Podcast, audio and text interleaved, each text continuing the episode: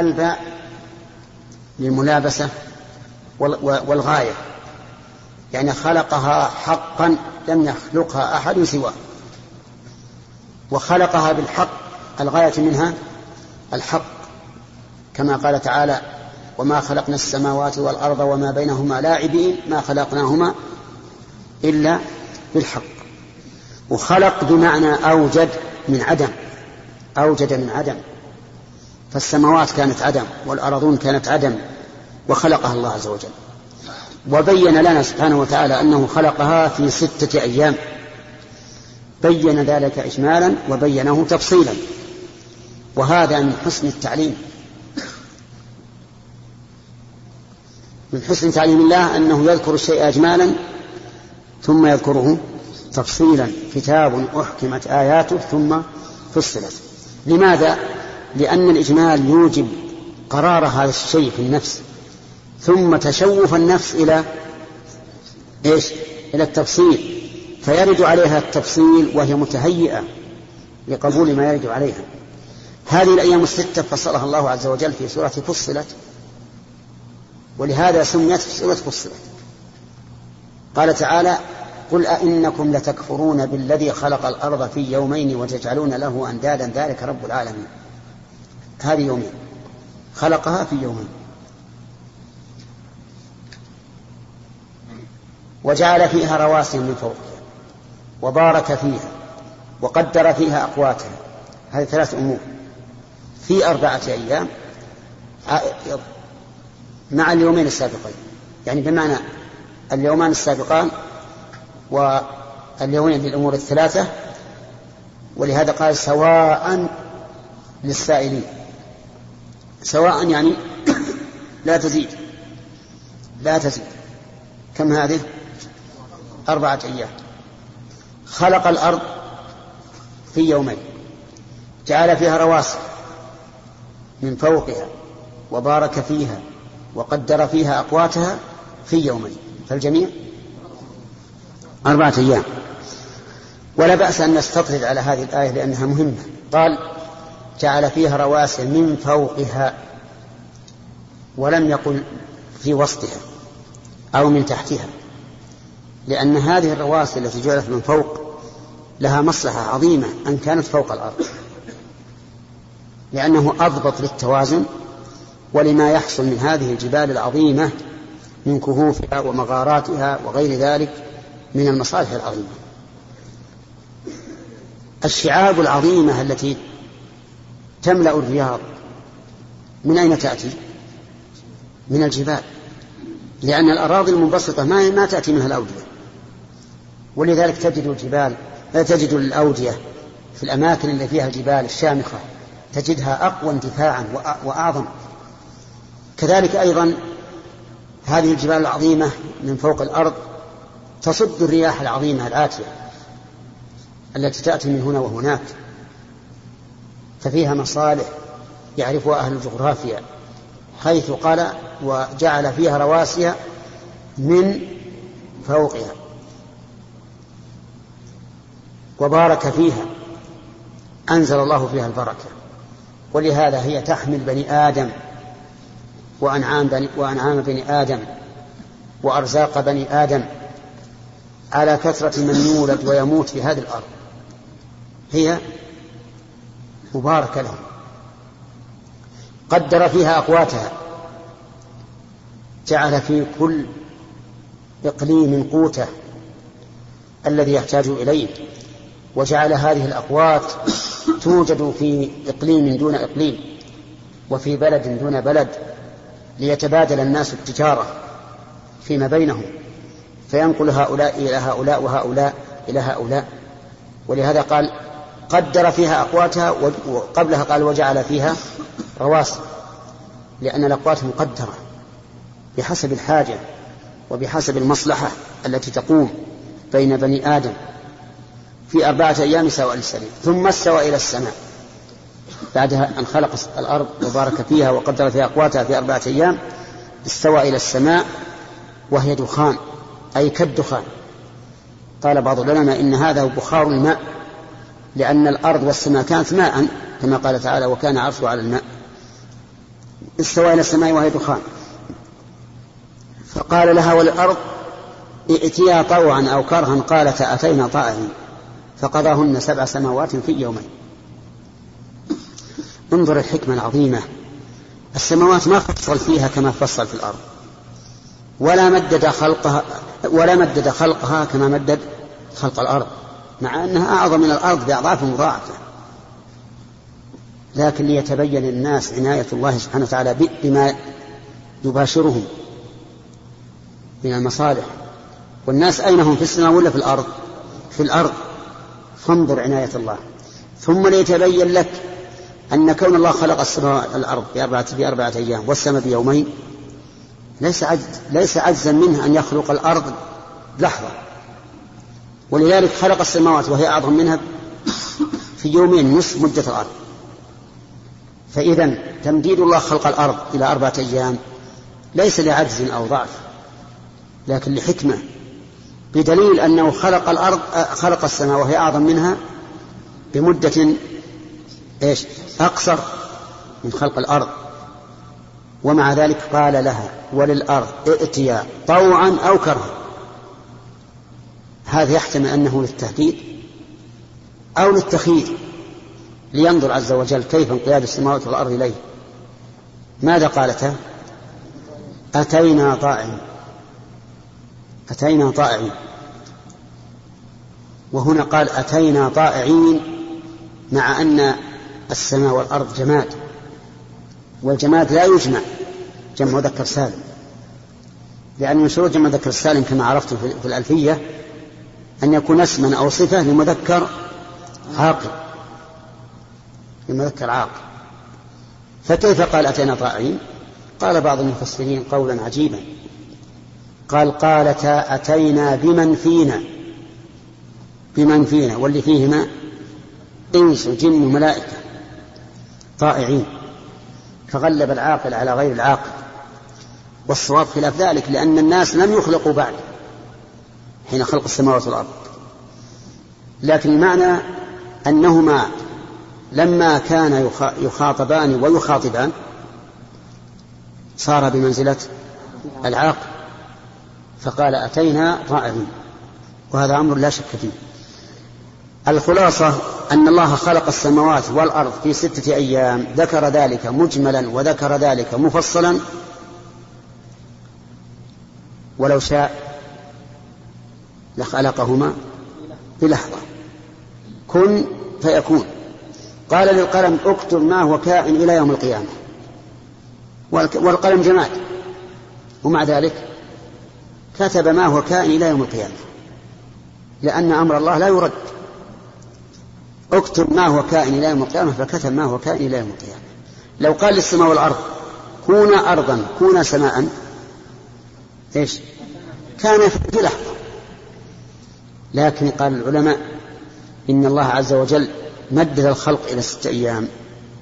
تعليما للعباد تعليما للعباد إذا فعلوا أن يفعلوا على وجه الجودة والتأني وإتقان الشيء دون التسرع والتعجل. هذه من جهة. من جهة أخرى أن الله حكيم. الخلق يحتاج إلى تدرج. يحتاج إلى تدرج فكانت الحكمة تقتضي أن يخلقهما بالتدرج حتى يصل إلى الكمال كما أن النخلة تبذر ثم تنمو شيئا فشيئا حتى تصل إلى الكمال. وأي قلنا من التعليل هذا أو هذا فما هو إلا تعليل ظني وإلا فلله من الحكم والأسرار وراء عقولنا. في أنه جعل الخلق في ستة أيام دون أن يكون في لحظة. يعني لنا أن نقول خلقهما في ستة أيام مع قدرته على خلقهما بلحظة لأمر لا نعلمه. ونكون بذلك صادقين أو غير صادقين. صادقين. ونكون بذلك عاجزين أو قادرين. عاجزين عن ذلك الحكمة قادرين على الجواب. نعم نحن عاجزون عن إدراك الحكمة لكننا قادرون على الجواب. نقول الله أعلم. فإن فإن استنبطنا حكمة وكانت هي الموافقة فهذا من لطف الله بنا وفتحه علينا. وإن لم تكن فنسأل الله أن يعفو عنا خطأنا. طيب. صار خلق السماوات والأرض ابتداء من غير وجود سابق. هو بيد الله عز وجل. وقوله سبحانه وتعالى بالحق عرفتم معناه. نعم. أحسن الله إليكم. آه، في قوله تعالى قل أئنكم تكفرون بالذي خلق الأرض في يومين. ثم قال ثم استوى إلى السماء. نعم. وهذا يقتضي أن خلق السماء بعد خلق الأرض. وقال في سورة النازعات أنتم أشد خلقا أم السماء بناها؟ رفع سمكها فسواها. وأغطش ليلها وأخرج ضحاها. والأرض بعد ذلك دحاها. فجعل خلق الأرض بعد خلق السماء. جعل خلق الأرض بعد خلق السماء.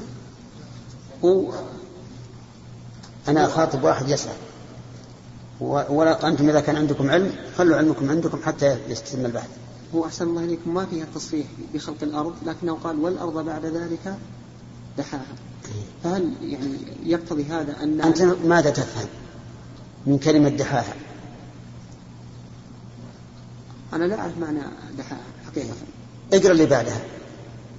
آه والأرض بعد ذلك دحاها أخرج منها ماءها ومرعاها. نعم, نعم والجبال أرساها إذا هذا هو هذا هو الدحو. هذا هو الصحيح بمعنى الدحو. فيكون خلق الأرض وجعل الرواسي فيها قبل خلق السماء. قبل خلق السماء. أما الدحو الذي جعل الأرض مهيئة لكل المنافع فيها وإخراج ماءها ومرعاها فهذا بعد ذلك. لكن أحسن الله إليكم. ما زال في إشكال. لأنكم فسرتم الدحو فسرتم دحي الأرض بأنه أخرج منها ماءها ومرعاها والجبال أرساها. نعم. هذا هو معنى. لا هذه مستقلة والجبال أرساها مستقلة يعني وأرساها بالجبال. وهنا مسألة دائما نكررها. بأنه لا تعارض بين آيات القرآن الكريم. وأن الإنسان يجب أن ينظر ويتأمل حتى يعرف الفرق الذي به يزول التعارض. لو قال والأرض بعد ذلك خلقها لكان فيه تعارض لكن يردحاها فنحن نعلم أن الدحو غير الخلق لأنه ذكر في الآيات الأخرى في آيات أخرى أكثر من آية. أنه خلق السماوات خلق الأرض قبل السماء. نعم. سليم.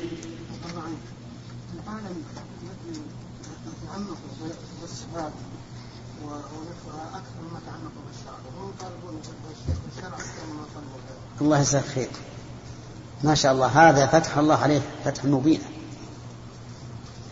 يقول عجبا لهؤلاء الناس يتعمقون في أمر لم يكلفوا به في باب الصفات ولكن لم يتعمقوا في المأمورات والمنهيات. يفهمون الأمور سطح فهما سطحيا والمنهي فهما سطحيا ويرتكبون المنهي ويتركون المأمور. ما تقولون في هذا في هذا الكلام؟ كلام جيد صحيح. كلام جيد صحيح. الناس يهملون فيما كلفوا به ويتكلفون ما لم يكلفوا به. بل ما نهوا عن التعمق فيه. وهذه مصيبة. نعم. في حديث أنس السابق قال يضع رب العزة قدمه في رواية رجله نعم. المؤولة ذهبوا على أن القدم والرجل مقدم الخلق. ولكن ما بما يوجدون في آخر الحديث حينما أراد الخلق صرح قال ينشئ لها ينشئ لا خلق. حتى في نفس الحديث ينزوي بعضها على بعض. ينزوي؟ أي في نفس الحديث عن النار. قل اللهم قل اللهم إني أعوذ بك أن تطبع على قلبي. الإنسان والعياذ بالله إذا حرم الخير والنور صار النور في حقه ظلمة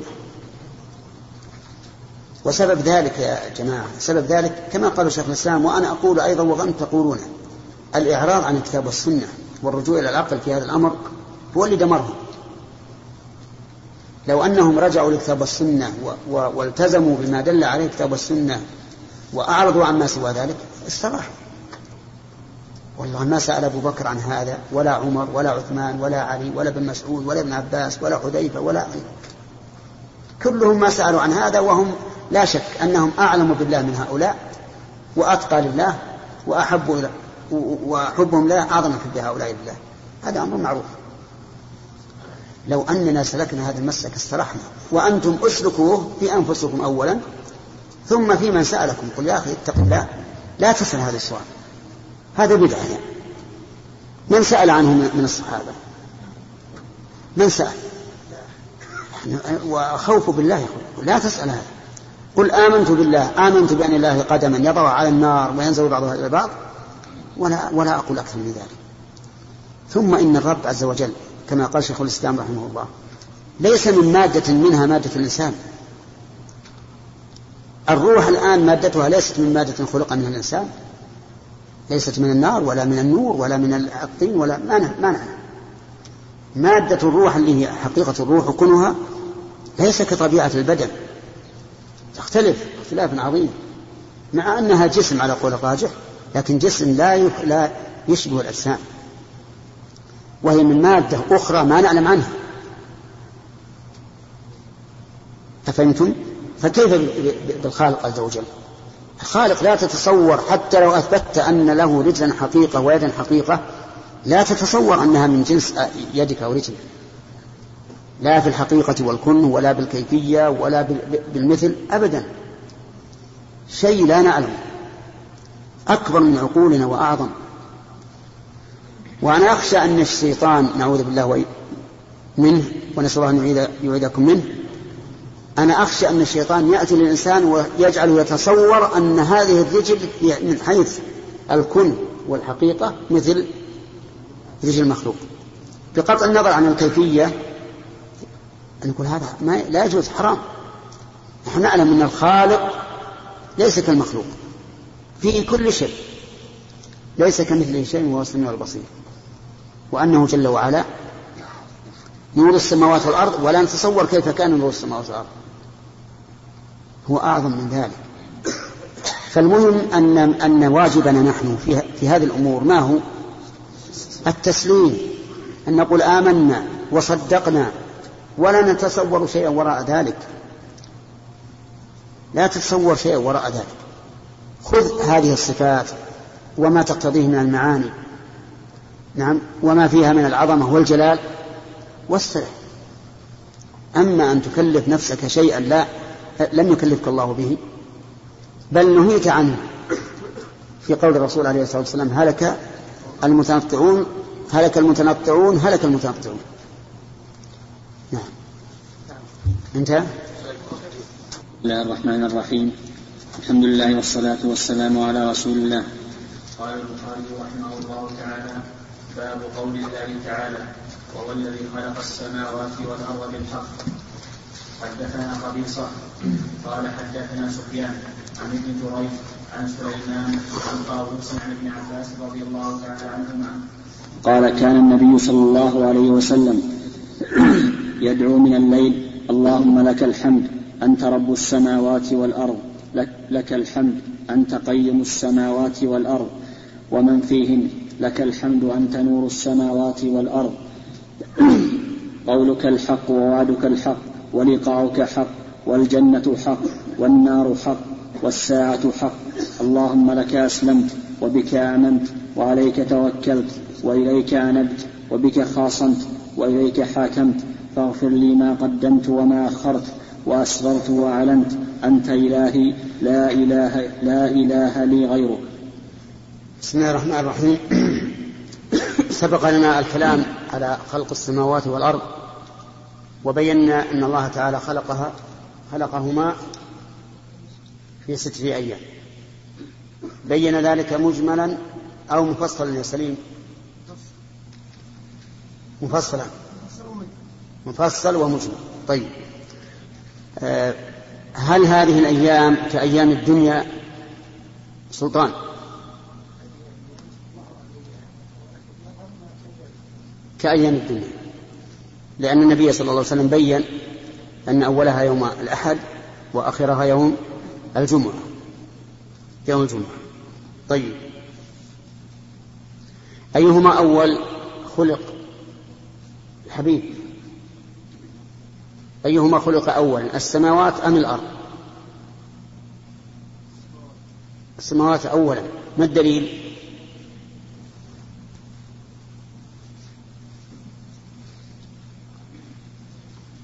يحيى. الأرض أولا. ما الدليل؟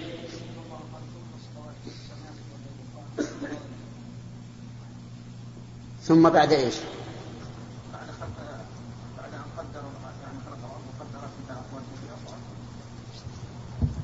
طيب. آه، كيف نجيب عن قوله تعالى شرف عن قوله تعالى أأنتم أشد خلقا أم السماء؟ بناها رفع سمكها فسواها وأغطش ليلها وأخرج ضحاها والأرض بعد ذلك دحاها. نعم هذه الآية ليست في الخلق إنما هي إنما هي في الدحر. في الدحر. هذا هذا هو الجمع بين الآيات. نعم صحيح. ما معنى قوله بالحق؟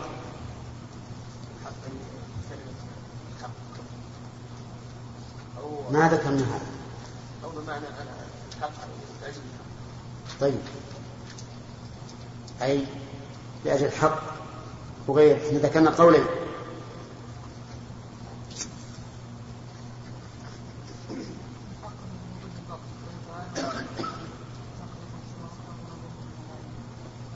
أي يعني خلقناهما للحق مثل ما قال. الثاني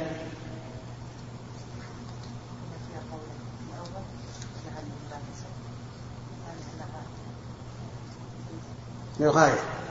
طيب للغاية يعني أن خلقناهما للحق. والملابسة؟ حق. طيب يعني للتأكيد كما أقول كما لو قلت لك أقول لك هذا بالصدق. طيب.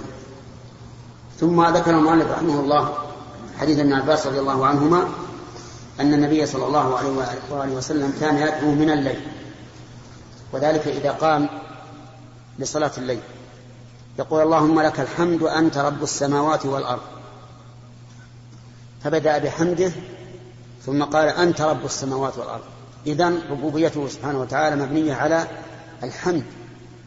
والحمد هو وصف المحمود بالكمال مع الحب والتعظيم.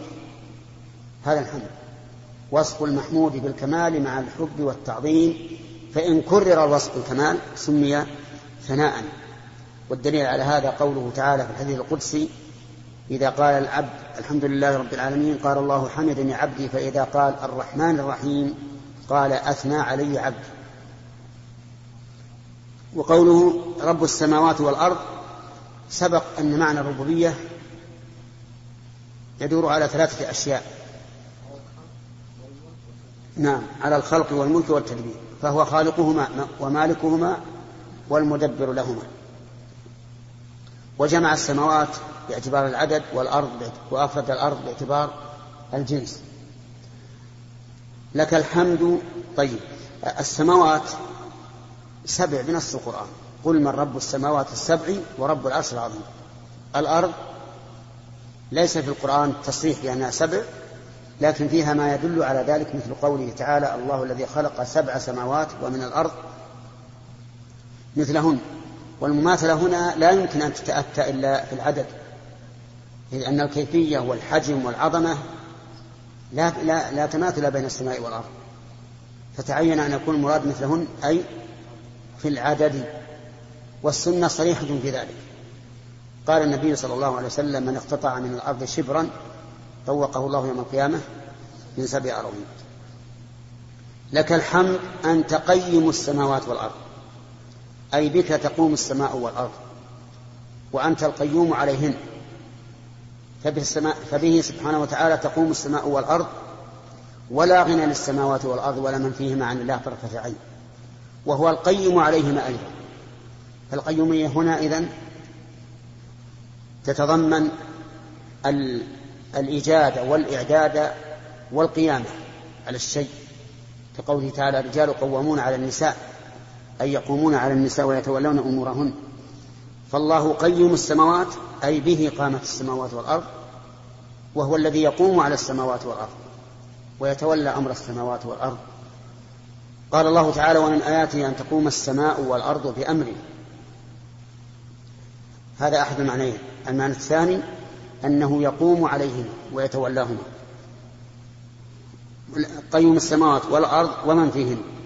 لك الحمد أنت نور السماوات والأرض. أي بك استنارت السماوات والأرض. فلولا أن الله سبحانه وتعالى جعل في السماوات والأرض نورا لم يكن فيهما نورا. أو أنه هو نفسه النور وقال إنه نور السماوات والأرض وإن لم يكن في جوف السماء أو في جوف الأرض كقوله تعالى وجعل القمر فيهن نورا ومن المعلوم أن القمر ليس ينير السماوات وإنما ينير الأرض.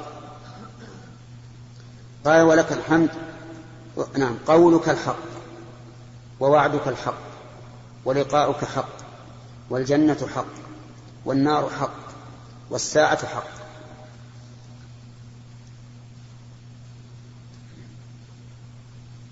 كم هذه؟ سبعة. يمكن أن يقول القائل قولك ووعدك ولقاؤك والجنة والنار والساعة. هي سبعة ولا ستة؟ قولك ووعدك ولقاؤك والجنة والنار والساعة. ست. يمكن أن يقول الإنسان هذه الأشياء الستة ويخبر عنها بكلمة واحدة يقول حق. ولكنه ولكن مقام الثناء مقام بسط. ولكل مقام مقال. قولك الحق. الحق من أي, من أي وجه؟ من وجهين. لأن قول الله عز وجل إما أمر وإما خبر. فإن كان أمرا وإن شئت فقل إما طلب وإما خبر. فإن كان طلبا فهو عدل. مشتمل على المصالح وإن كان خبرا فهو صدق. وعليه قوله تعالى وتمت كلمة ربك صدقا وعدلا. وعدك الحق. وعد. سواء كان وعدا بمثوبة أو وعدا بعقوبة. فإنه حق. ليس فيه كذب. ولا بد أن يقع لأن الله لا يخلف الميعاد. إلا أن الوعد بالعقوبة إذا لم تكن شركا إذا لم يكن الإثم شركا تحت المشيئة لقوله تعالى إن الله لا يغفر أن يشرك به ويغفر ما دون ذلك لمن يشاء. ولقاؤك حق. لقاء الله عز وجل حق. قال الله تعالى يا أيها الإنسان إنك كادح إلى ربك كدحا فملاقيه. فلا بد أن تلاقي ربك. لا بد أن يخلو ربك بك. ليس بينك وبينه ترجمان. لا بد أن يسألك ويقررك بذنوبك ويقول فعلت كذا في اليوم كذا. لكن بينك وبينه. ثم إذا أقررت واعترفت قال الله تعالى إني سترتها عليك في الدنيا وأنا أغفرها لك اليوم. هكذا يحاسب الله العبد المؤمن يوم القيامة. أما الكافر فيقول فإنهم لا يقررون هذا التقرير ولكن يخزون يوم القيامة وينادى عليهم على رؤوس الأشهاد هؤلاء الذين كذبوا على ربهم ألا لعنة الله على الظالمين. والجنة حق الجنة حق أي صدق وثابت وكذلك النار. كلاهما حق. وهما الآن موجودتان. وهما مخلوقتان للأبد. مؤبدتان. بإجماع أهل السنة. إلا أن هناك خلافا يسيرا في أبدية النار. ولكن القول بعدم أبديتها ضعيف. ضعيف للغاية. لأن الله ذكر أبديتها في ثلاث آيات من القرآن. قال الله تعالى إن الذين كفروا وظلموا لم يكن الله ليغفر لهم ولا ليهديهم طريقا إلا طريق جهنم خالدين فيها أبدا. وقال الله تعالى إن الله لعن الكافرين وأعد لهم سعيرا خالدين فيها أبدا. وقال تعالى ومن يعص الله ورسوله فإن له نار جهنم خالدين فيها أبدا. وهذا خبر من الله عز وجل خبر صدق. وإذا كان كانوا خالدين فيها أبدا لزم أن يعبد المكان الذي خلدوا فيه. طيب يقول والساعة حق. الساعة يعني ساعة القيامة حق. لا بد أن تقع لأن الله أخبر بها وما أخبر الله به فهو حق. اللهم لك أسلمت. الجار مزور لك أسلمت. الجار مزور في قوله لك أسلمت معمول مقدم لإفادة الحصر. لك أسلمت أي انقدت انقيادا تاما لشرعك وبك آمنت وهذا والإيمان محله القلب. فذكر النبي عليه الصلاة والسلام الدين الظاهر والدين الباطن.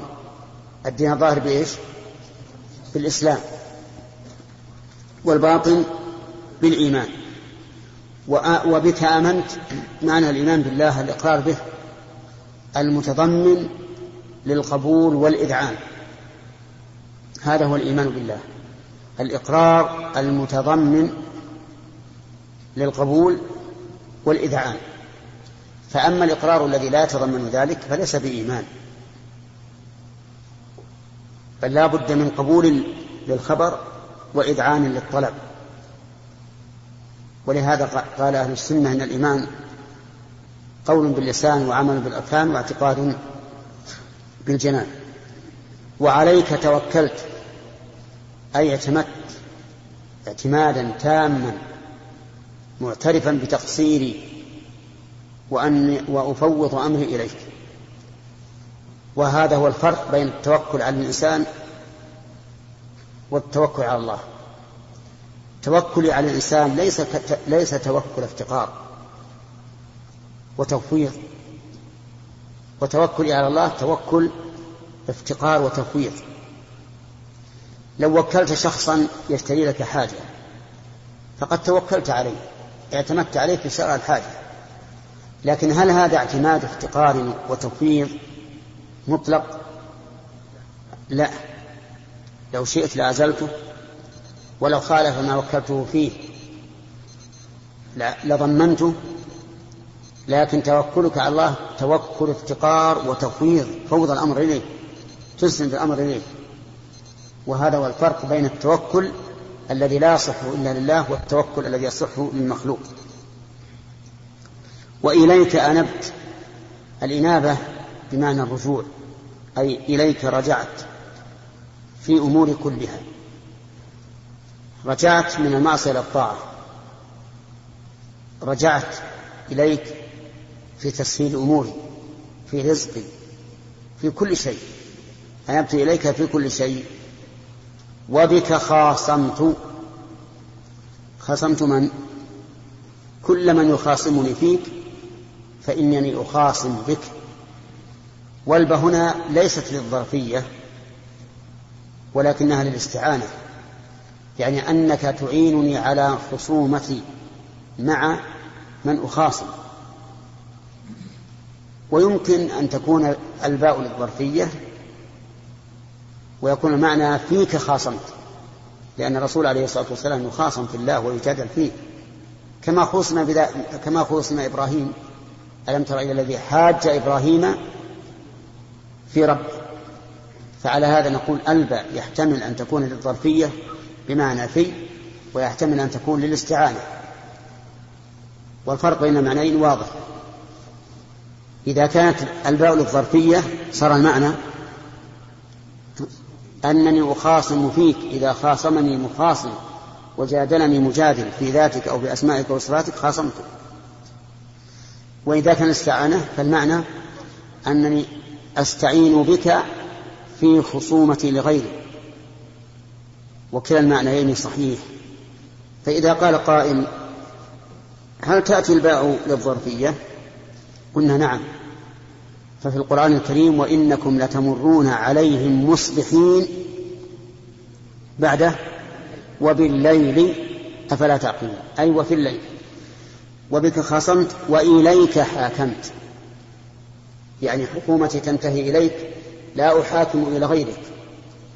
فشرعك هو الحكم. فأنا أحاكم إليك ولا أتعدى حكمك. وهذا تفويض تام لله كونا وقدرا. وكل هذه كل هذه الكلمات والجمل التي تتضمن هذا الثناء العظيم على الله كلها وسيلة لما سيأتي. قال فاغفر لي. فاغفر لي. فالفاء هنا تسمى فاء الفصيحة. ويجوز أن تكون للسببية.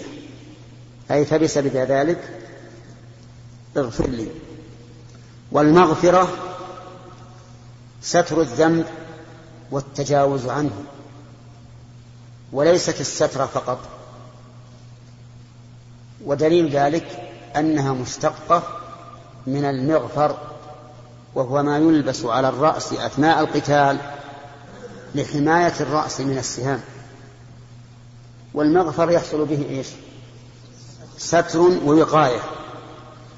فإذا سألت ربك مغفرة الذنوب فأنت تسأله الأمرين الستر والتجاوز عن عقوبة هذا الذنب.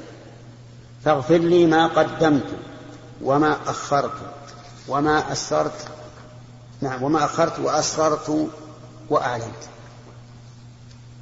ما في قول ما قدمت موصولة وكذلك في قول ما أخرت وأسررت وأعلنت معطوفة على الصلة والمعطوف على الصلة يقتضي أن يكون معطوف معطوفا على الموصول أيضا.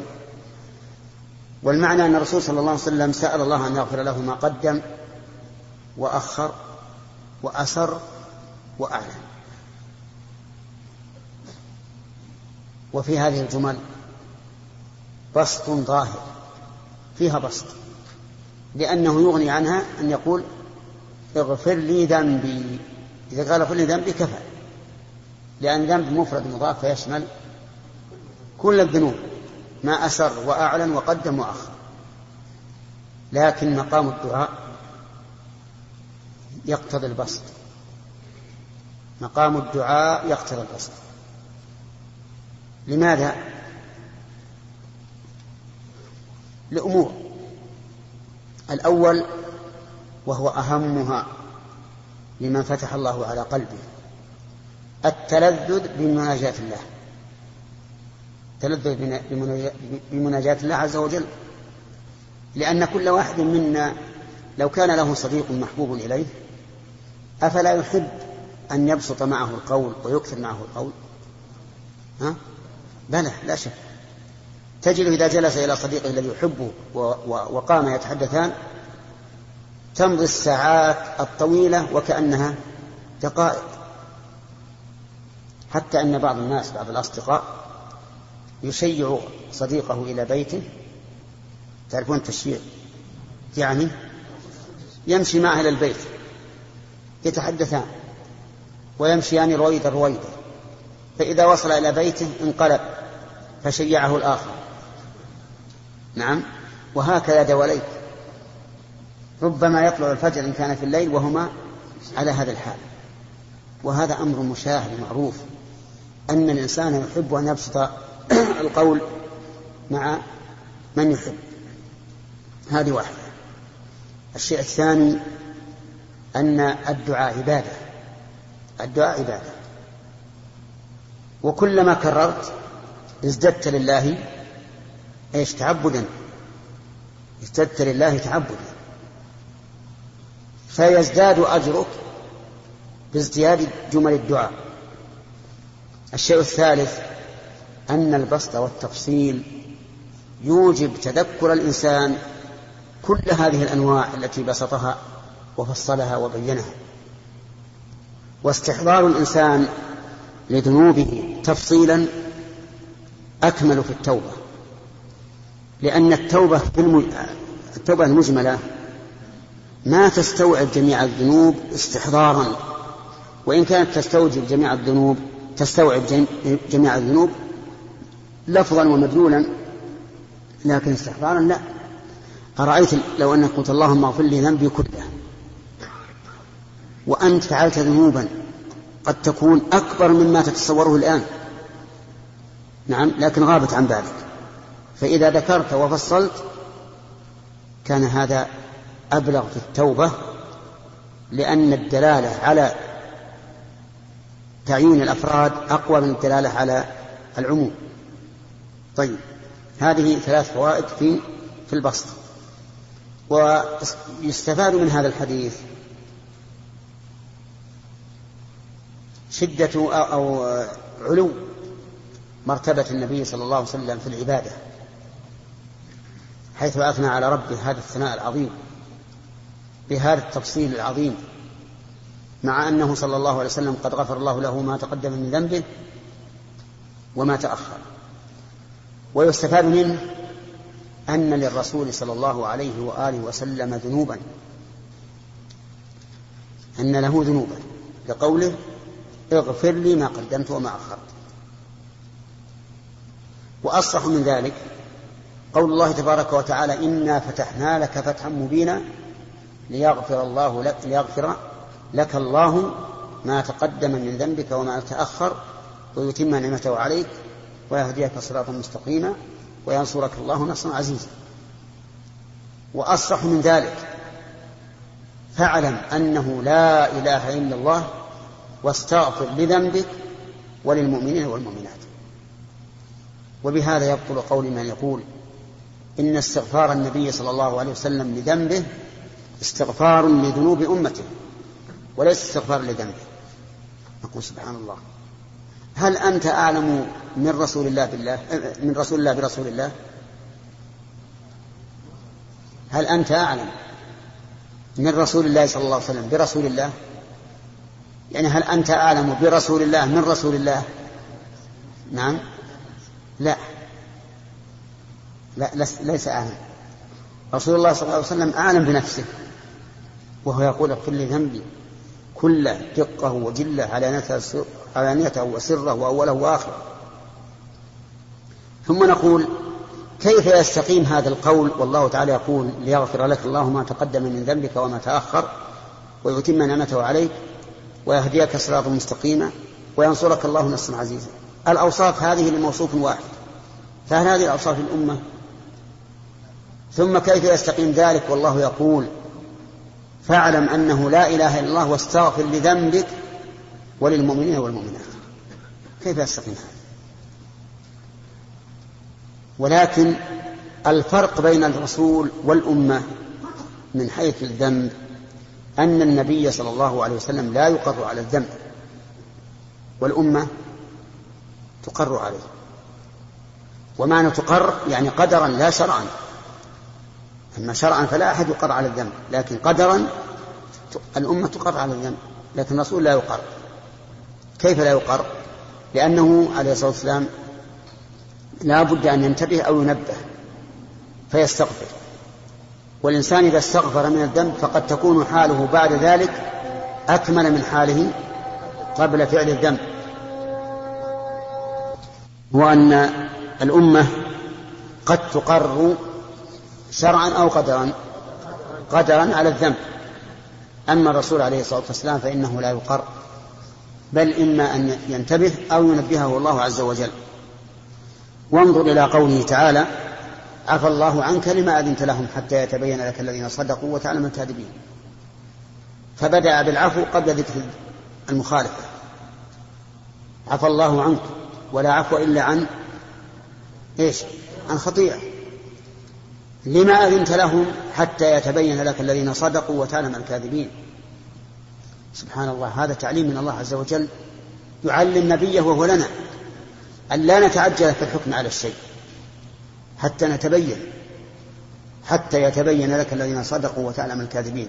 وهذا ينطبق تماما على ضد حالنا اليوم. ولا عليها عليها ولا على ضدها؟ لا.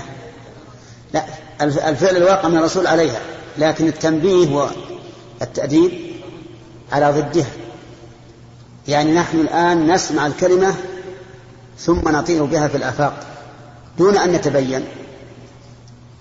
والله عز وجل يقول لرسوله عفى الله عنك لما أذنت لهم حتى يتبين لك الذين صدقوا وتعلم الكاذبين. ويقول أيها الإخوة في ختام هذه المادة